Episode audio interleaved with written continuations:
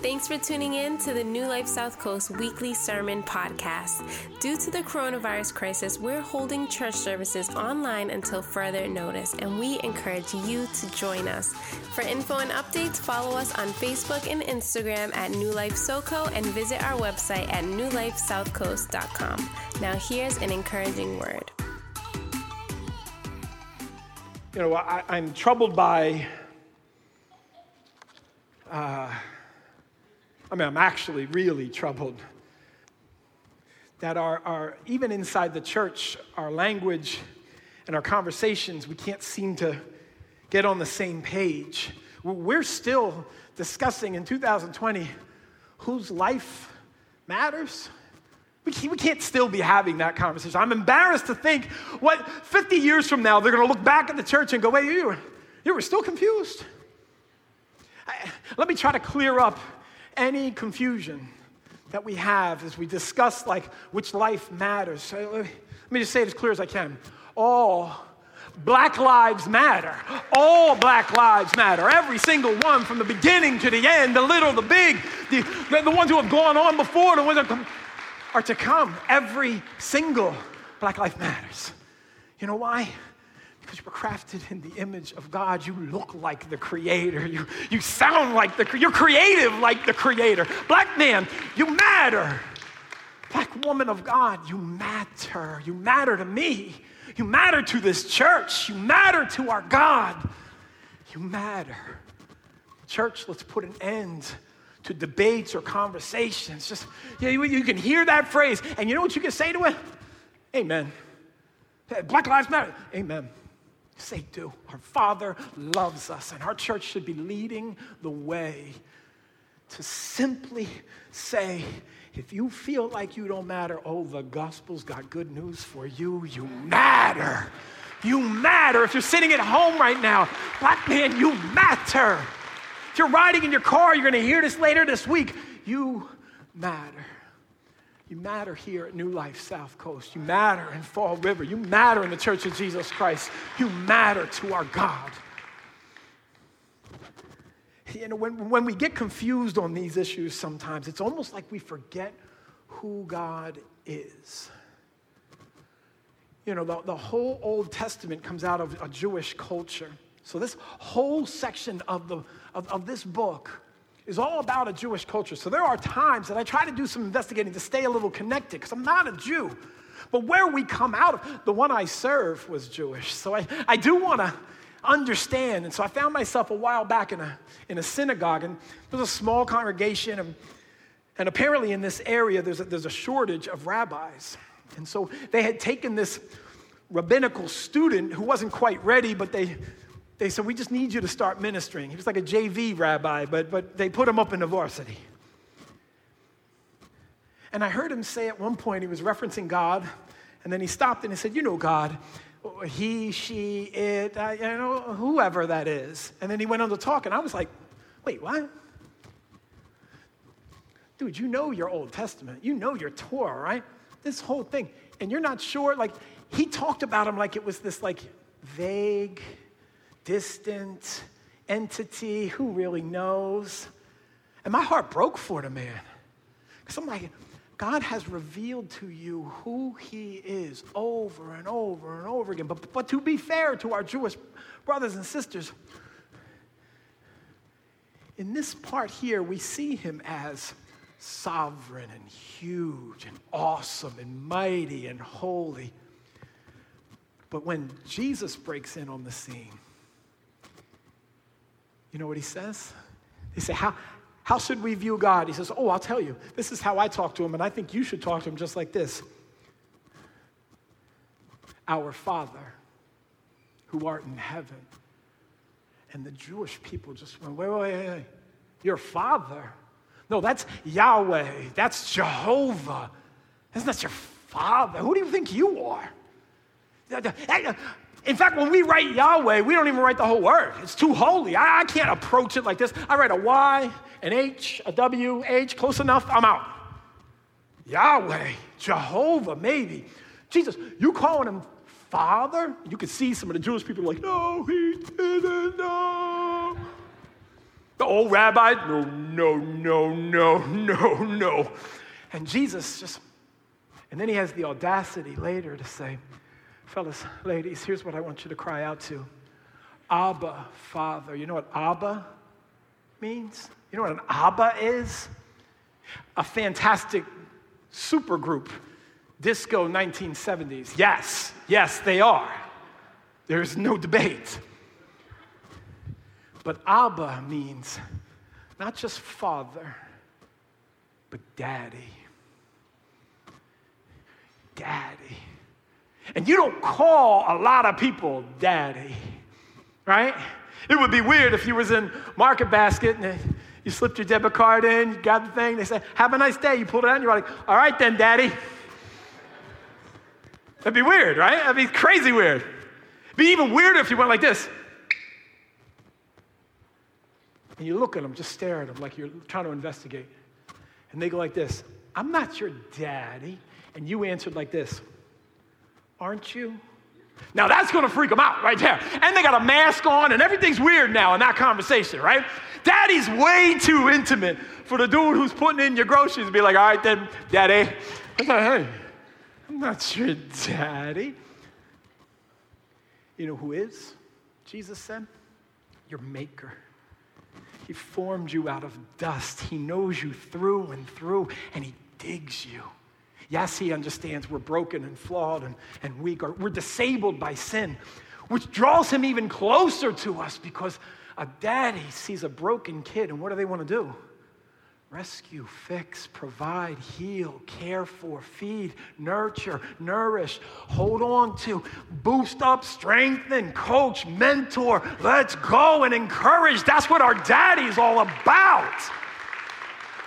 And Jesus now has given us access to the Father, and we don't just have to come to the Father and say, Oh, yes, I'm your slave and I'm your servant. No, Jesus says, No, no, no, He's your daddy.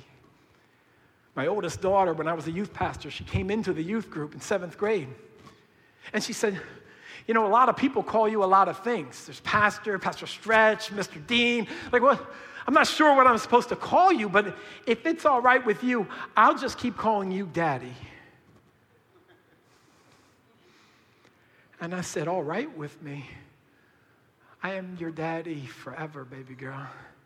You call me daddy till you're old and gray. You call me daddy whenever you wish. And you know what happens to a father's ears when he hears daddy? Oh, it's different. It's different. You know, with a youth group, you, you bring it, we'd herd them all on a couple school buses, get 150 kids, and we're going to go to the, the, the, the, Six Flags. We get out, and all these kids are screaming, Stretch, oh, Stretch, oh, oh, oh Pastor, Pastor Stretch, and I hear it all. I can't respond to them all. You know, oh, Stretch, Stretch, I forgot my, my sunscreen. Well, that's because you're stupid. Let's go. We got to go. We got to keep moving here. White boy, you know better than this. You're going to get fried. Just, use your head. Come on, we got to go. But in the midst of the noise, I hear, Daddy. I stop. Oh, hold up, guys. We're not in that big a hurry. What do you need, baby girl? Daddy. She says, I forgot my sunscreen. Oh, well, I got you. Good thinking. You're a genius. That's so smart to think that through. Good job. I'm so proud of this one right here. My pride, my joy. She don't even want the skin cancer. No, she does. She's so smart, 12 years old. And she just, your daddy's got you, baby girl. It's different. And that's what Jesus is saying. The whole second half of this book is what my Jewish friends don't know. It's not my Bible, so I don't care. what my Jewish friends didn't understand, and what they haven't quite gotten just yet, I'm praying for revival there too. Because when a Jewish believer becomes a believer in Jesus Christ, yo, it's like on steroids. They go nuts because they really understand. But it's Jesus who said, no, this is not some vague, unapproachable, I wonder what he's like type of entity. No, He's our daddy, our papa, our father. And He's amazing at the job. You know, when we start talking a little about definitions of God, when we speak of God, our words have power, they have meaning, they, they indicate a little of what we, what we know in our hearts, right? How many of you know that words have meaning and power behind them? And when they come out, you can't always pull them back in, right? There was one time in church, an older lady came over to me and said, Pastor, during the closing prayer, Pastor, um, see over there, there's a family over there. They take up the whole row, and they're new. I haven't seen them before. Would you come over? Let's go meet them. Let's go welcome them to church. I said, That's a great idea. So we go over, and this older lady says, Hi, how are you? Oh, good to see you. This is our pastor. Nice to meet you. Thanks for coming to church. It's great. We love it here. Wow, so many kids. Are they all yours? And the mom said, Yeah, they are. The father's like, I know, they're all ours. And then the lady next to me patted the lady's belly and said, And one in the oven. Wow.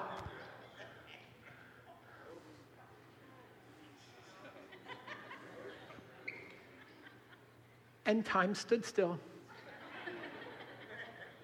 And I realized in that moment, mm, there isn't one in the oven, is there? And, and she kept rubbing. And I wanted it to stop so bad.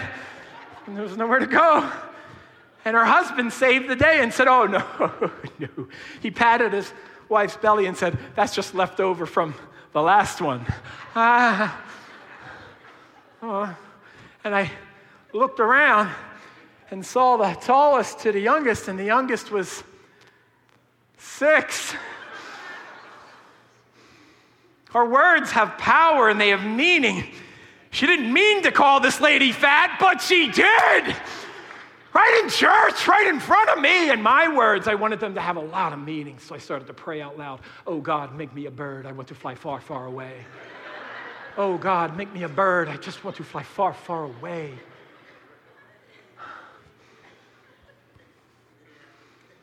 Fellas, if you're wondering if somebody's pregnant, keep it to yourself. It's none of your business. That's just from one pastor to a flock. I love you too much to make this mistake. Our words, they mean something when we say them, and you can't always pull them back. When Jesus called out to Abba, Father, when he, when he said, Oh, you want to learn how to pray? Let me show you. Our Father, those words, they mean something. There's a. Uh, there's some verses that I want you to hear, and these words, they mean something. Psalm 103 13. The Lord is a father to the children, tender and compassionate to those who fear him.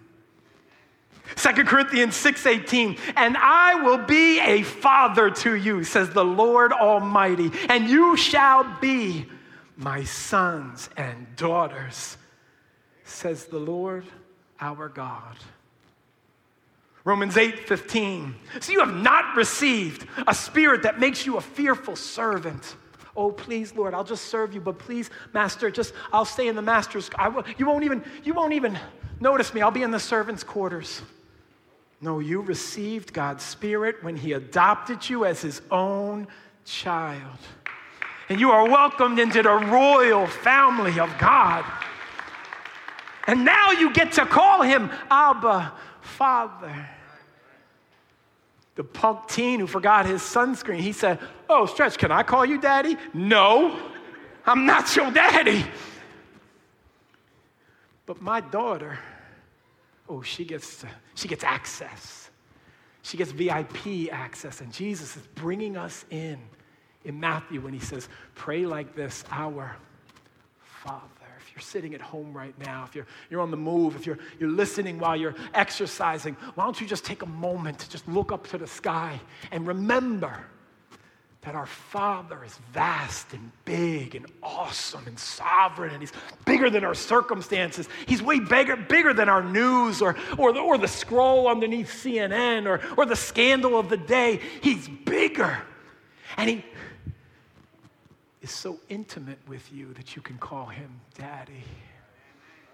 He's over it all, but he's pulled you in and says, I'll give you access. Jesus at the end of Matthew says, I'm going to return to the Father, but don't worry. Everything the Father has, he gave to me, and now I'm giving it to you.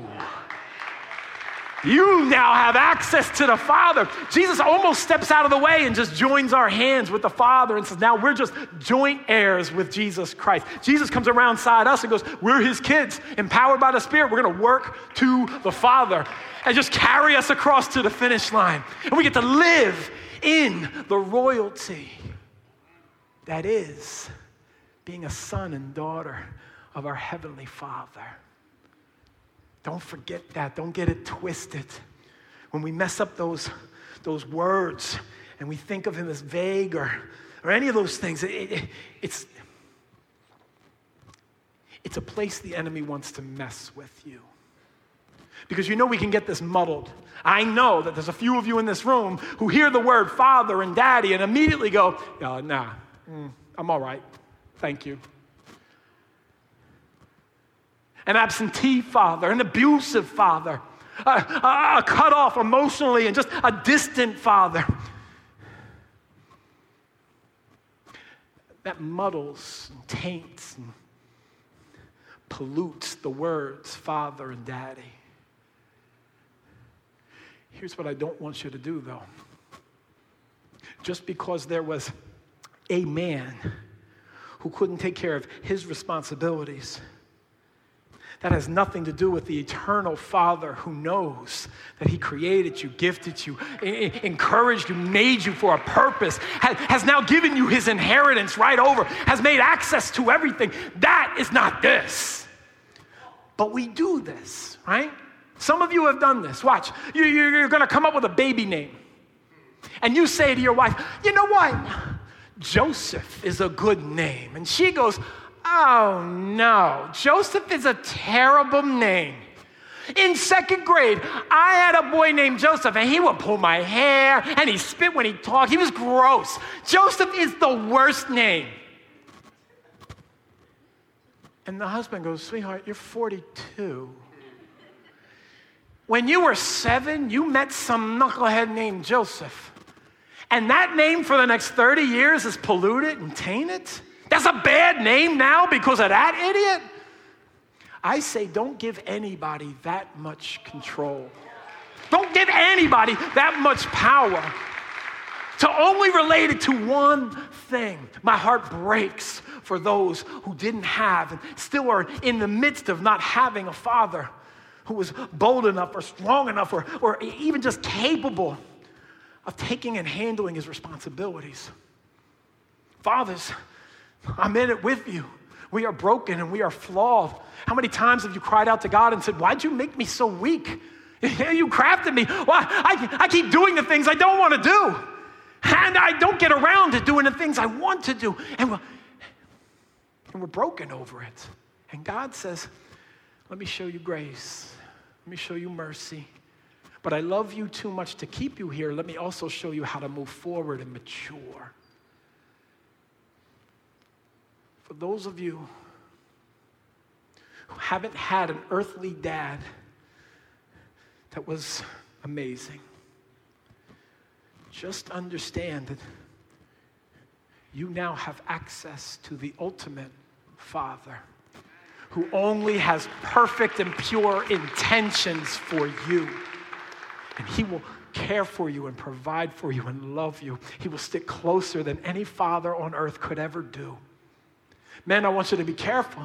Because if you were raised by a good dad, the enemy's going to say, oh, well, then this is a cinch. This is easy for you. You'll be a good dad then. You, you were coached by, by, by the best. Let me, let me be very clear nothing happens by accident. Nothing just happens. Fellas, we can't just flick on a switch and be like, oh, there's my integrity, there's my character. Look at that. No. You gotta work at this. And it's awesome that you had an amazing role model, but you better have taken notes. And you better study the notes, and then you better wake up in the morning and fall to your knees and say, God, this is who I want to be as a father. I used to come home from work sometimes and I'd get my keys out, start putting in the door to come home around five or six dinner time. And then I'd stop often because I could hear what was going on in there. Two girls happy, singing, playing. And I'd stop and go, okay, let me just do a review. Because my four year old doesn't care how stressful my day was. And my six year old could care less that I'd actually just rather watch Sports Center right about now. So, God, let me be your kind of daddy. Fill me and refresh me. And I, got, I want to laser focus. And I open up, and up, oh, there's a tea party happening. Good thing I got prepared. Hey, daddy, let's um, let's pull out the, let's play Pretty Pretty Princess. Yes, I'm great at Pretty Pretty Princess. I used to win all the time. But that, that didn't happen by accident. I had pastors, coaches, the Word of God, youth ministers, uh, grandparents who were trying to show me this. Because I myself would have just rather gone in, get a cold drink, sit in a chair, rock back, turn on ESPN, and I'm good. But I signed up for a different role. But you know what else doesn't happen just automatically?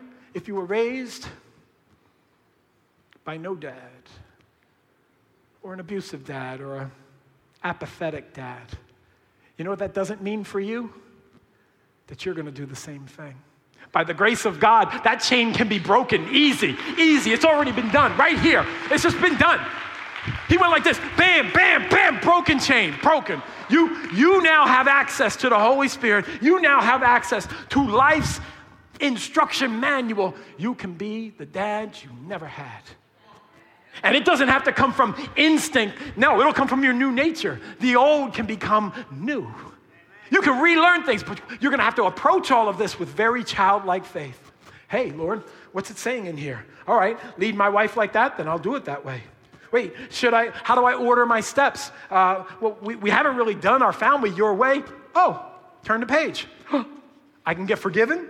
And here are the instructions on how to do it. I'll take that next step. And all of a sudden, you'll see your kids and your wife, first of all, falling back in love with you, but more so, falling in step with you, and you're moving forward in positive, healthy, functional, and it, it feels weird at first, but then you, then you get the hang of this. And then you start, you, you start feeling some, and you go, hey, Aaron, hey, my man, come with me. I need some help with this. Now all of a sudden, brothers helping other brothers, solid, holding them up and saying, yo, I want to take that step forward too.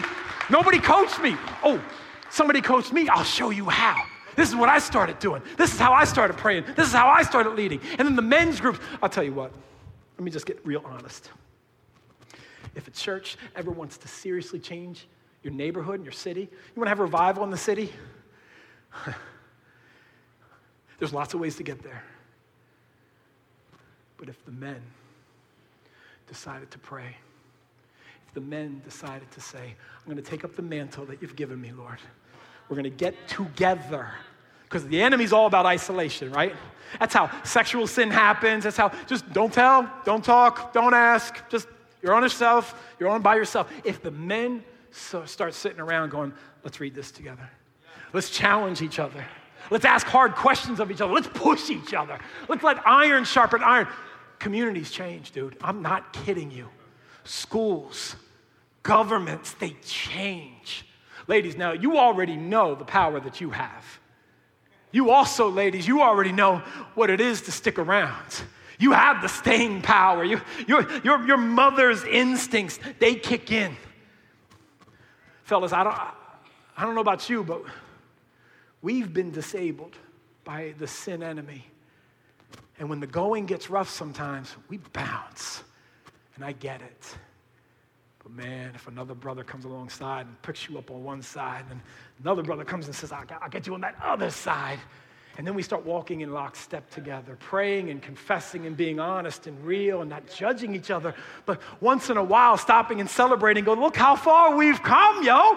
That is where the magic happens. This mysterious word starts to become real and alive. Fellas, if you are doing this walk with God by yourself, you're doing it wrong.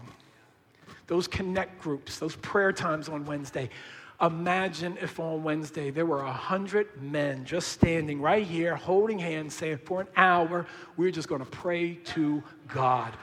What could happen in New Bedford, let alone in your marriage or at your job? Just imagine. Your actions and your words, they, they mean something. And what I dig about God is He's not sitting there just judging all the time. Oh, I knew you'd never be a good dad. I knew you weren't going to do. No, no, no. He's all the time encouraging you. Come on, come on. When you fall down, he's got you and he's like, come on, let's, let's go again. When you turn around and start going the other way, he seeks you. He keeps knocking, he keeps coming, and you turn around and boom, he's already there. You decide, I'm gonna take one step in his direction. James 4, verse 8. You will find, draw near to me, and you will find I'm already drawing near to you. Anytime I step away from God, but then I decide, oh, maybe I should make a turn back, I literally, bam, bump into him. Like he's boom, right there. I thought I had run and I was lost, and I'm gonna have to make the long trek back. And I'm like, oh, you know what? I gotta cry out to God. Bam, here he is, and boom, an embrace. It's amazing. It's the greatest gift of all is God's forgiveness and his grace and his mercy. And he just is stubborn. Daddies, you get this, right? If you were there in the maternity ward, my midwife, she looked at me. She said, The baby's coming. I said, I know, I can see this. I'm freaking out. I went to health class, but didn't look like this as much. This is real life. She said, Well, Daddy, there's the head. I said, I know. Looks like a, like a small watermelon, but it's slimier. She said, Well, what are you doing? I go, I, I don't know. I don't know what I'm doing. She says, Catch your baby. I said, That's what we're paying you to do. I don't have a degree. You're a man, you do this. She goes, Daddy, catch your baby. And all of a sudden, my hands are down and bang. And I'm not, I'm not one for like mystical, magical. I was changed. In a moment, I was changed. And I'm telling you, I would have run through a brick wall for this slimy watermelon looking thing.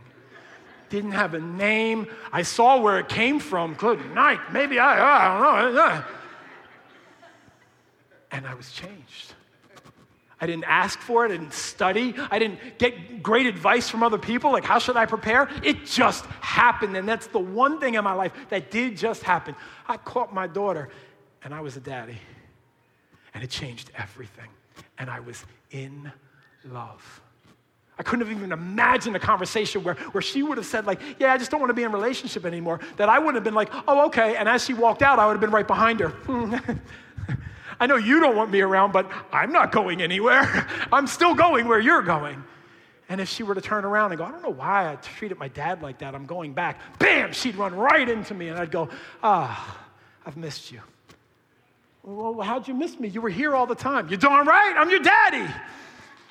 And then we'd start moving again back into function and health again. This is what Jesus is showing us about his God. Jesus is the Son. The Bible's very clear, and Jesus is very clear. Because he didn't say, Oh, you guys want to pray? All right, pray it like this My Father. Mm-mm. He said, You want to pray? Our Father. And all the Jewish people went, Really? We're like that? He loves me like that? We get some other things muddled when we think of God more like a uh, overindulgent grandfather. Anybody have any uh, friends that have children that you would put in the category of spoiled? Have you seen this? I mean, he knows lots of people, man. He's like, I think they're my kids. I don't know what's going on, man. You know what we used to call that, right? It's like it's really mean when I say it out loud. We used to call those kids spoiled, rotten. How you call a little kid rotten? Then you hang out with them for five minutes and you're like, dude, you are rotten. You know, because they just, they got, I want that, I want that, I want that. Uh, okay. And the parents are like, yeah, yeah, sure, yeah, okay, okay, okay, okay, okay. Yeah, oh, you want that? Oh, I'll give you that. They stop for a minute. No, I don't want that. Hey, okay, okay, yeah, okay, okay. That's a rotten kid to hang out with, isn't it? They make rotten friends, rotten employees, rotten neighbors. But we sometimes want God the Father to be that indulgent with us. Oh, God, I, I need. I, but I didn't get.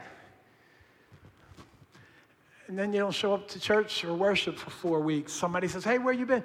I don't know. I asked God for some things, but He, he didn't give it to me. And the inner four year old spiritual side of you just goes, eh. And then we forget the fact that we didn't even stop to think that maybe God was saying, wait, that's all you want? I wanted to give you so much more. You know what? I'm going to hold off on this because I got a way better thing over here. And somehow he didn't seem, he just didn't feel the pressure to have to shoot me the email, me being spiritually four years old, to like explain the whole thing. Hey, don't worry, I got you, and I got some good things. Just hang in there and be patient. But the Bible says over and over again, persevere. Persevere, keep praying, keep knocking, keep asking. How many prayers should start like this? Hey, God, this is what I want. This is what I think I need. But I would love you to add this to your prayer. But I may be wrong. See, because I trust you way more than I can trust me. Your vision's so big, you hold the future in your hands. I'm just seeing today. I just need a skittle. If you would just give me a skittle, that'd be great. I get a skittle, I go, hey, I gotta go, hey, ooh. I get my phone out, I'm like, let's go. I got, but God may be saying, as He places a skittle in your hand, I wanted you to taste the rainbow of fruit flavors over here, and the dump, the raining of Skittles was over here. So just be aware that in our relationship, He's daddy, we're the kids. And when a kid tries to run the family, that family squarely falls in the category of dysfunctional. Children are not supposed to be in leadership of family. Fathers and mothers are supposed to be doing that, getting on the same page, rooted in the Word, and leading your kids into health and function in life. Fathers, I'm praying for you that, that the one that, that you had these kids with, that you would really start to reconcile, get on the same page, move further in there. Uh, my wife and I, we've been, we've been realizing that we don't pray together enough. I'm a pastor. How do I not pray enough? I mean, I feel like I'm praying all the time, but it just sometimes feels awkward for us. Hey, do, do you want to pray? Let's turn off Netflix and let's pray for a little bit. But we're just going to push through the awkward and we're just going to keep doing it, to stay on the same page. You know what ha- happens? I mean, try this with a friend that you have a problem with.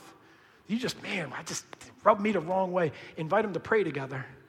I'm telling you, something divine starts to happen. You regularly pray with somebody you're not sure you're getting along with and the Holy Spirit will start moving you into reconciliation and love, start breaking down certain walls. All of a sudden, you can't remember some of the grievances and why you were mad at this person, but you're now on the same page. Husbands, do this with your wives.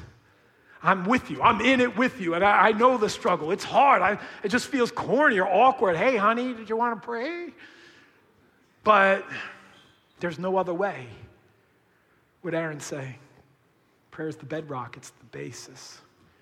I'll tell you what, I haven't seen too many Christian families where mom and dad are praying regularly together where their kids aren't thriving.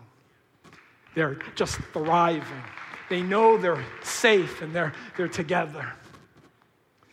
There's, um, there's this thing about our God and Him being our Father that He just simply said, I'll do whatever it takes to get you to where we want you to go.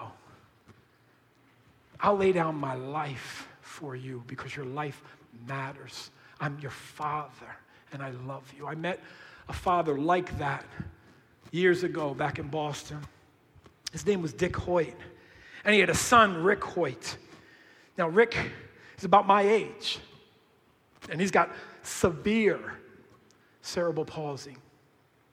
His mind works flawlessly. His body does not cooperate.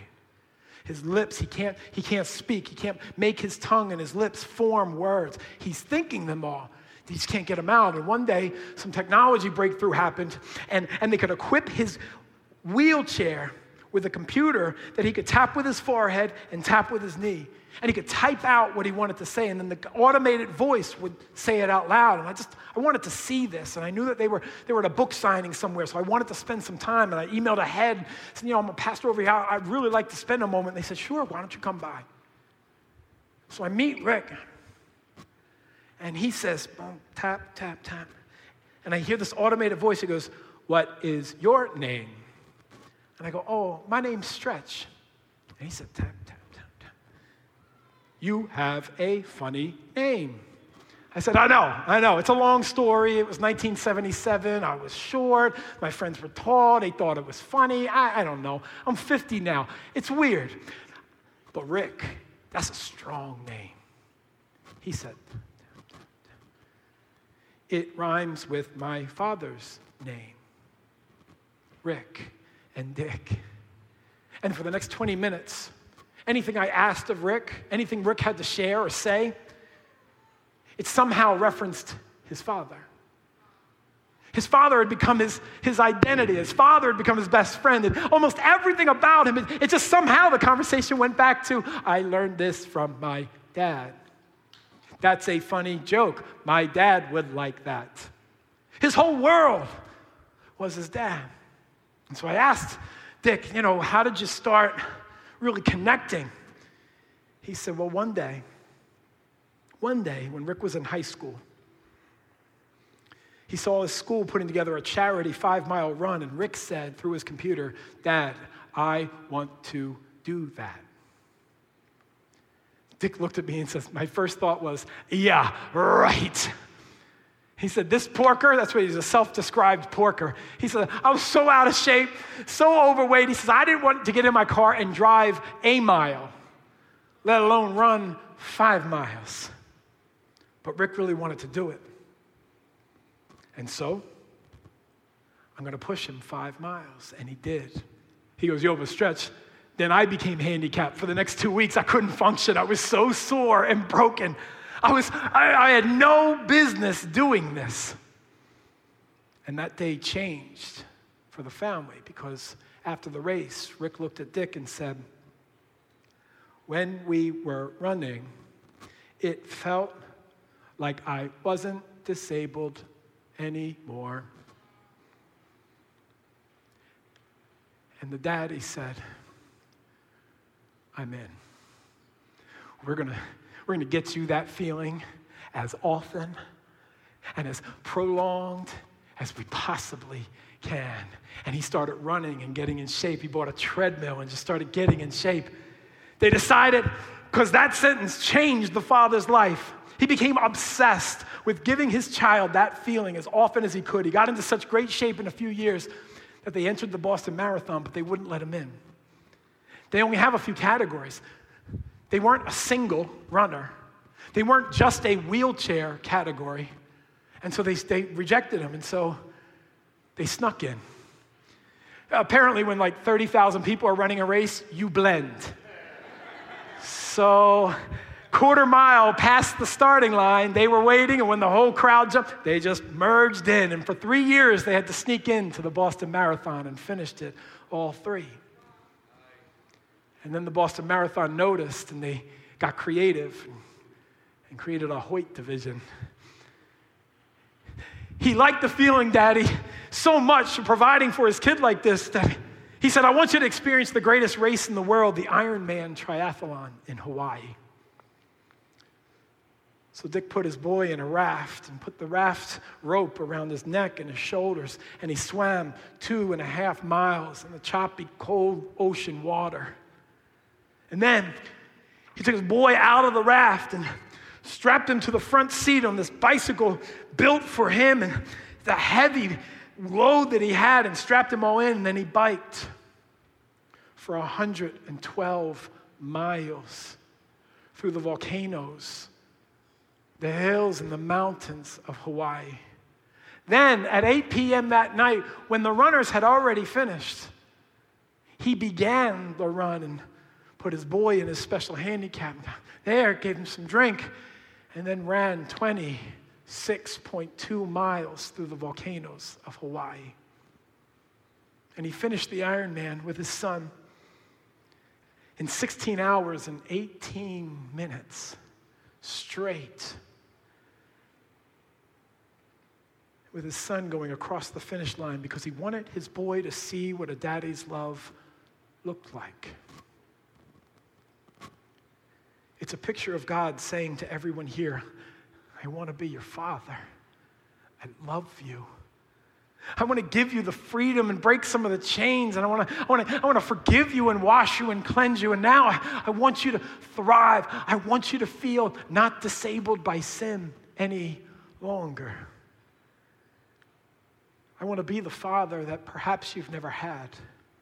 I want you to know how much I love you and how far I'll go to set an example for you. And then you can follow in my son's footsteps. I want to carry you across the finish line.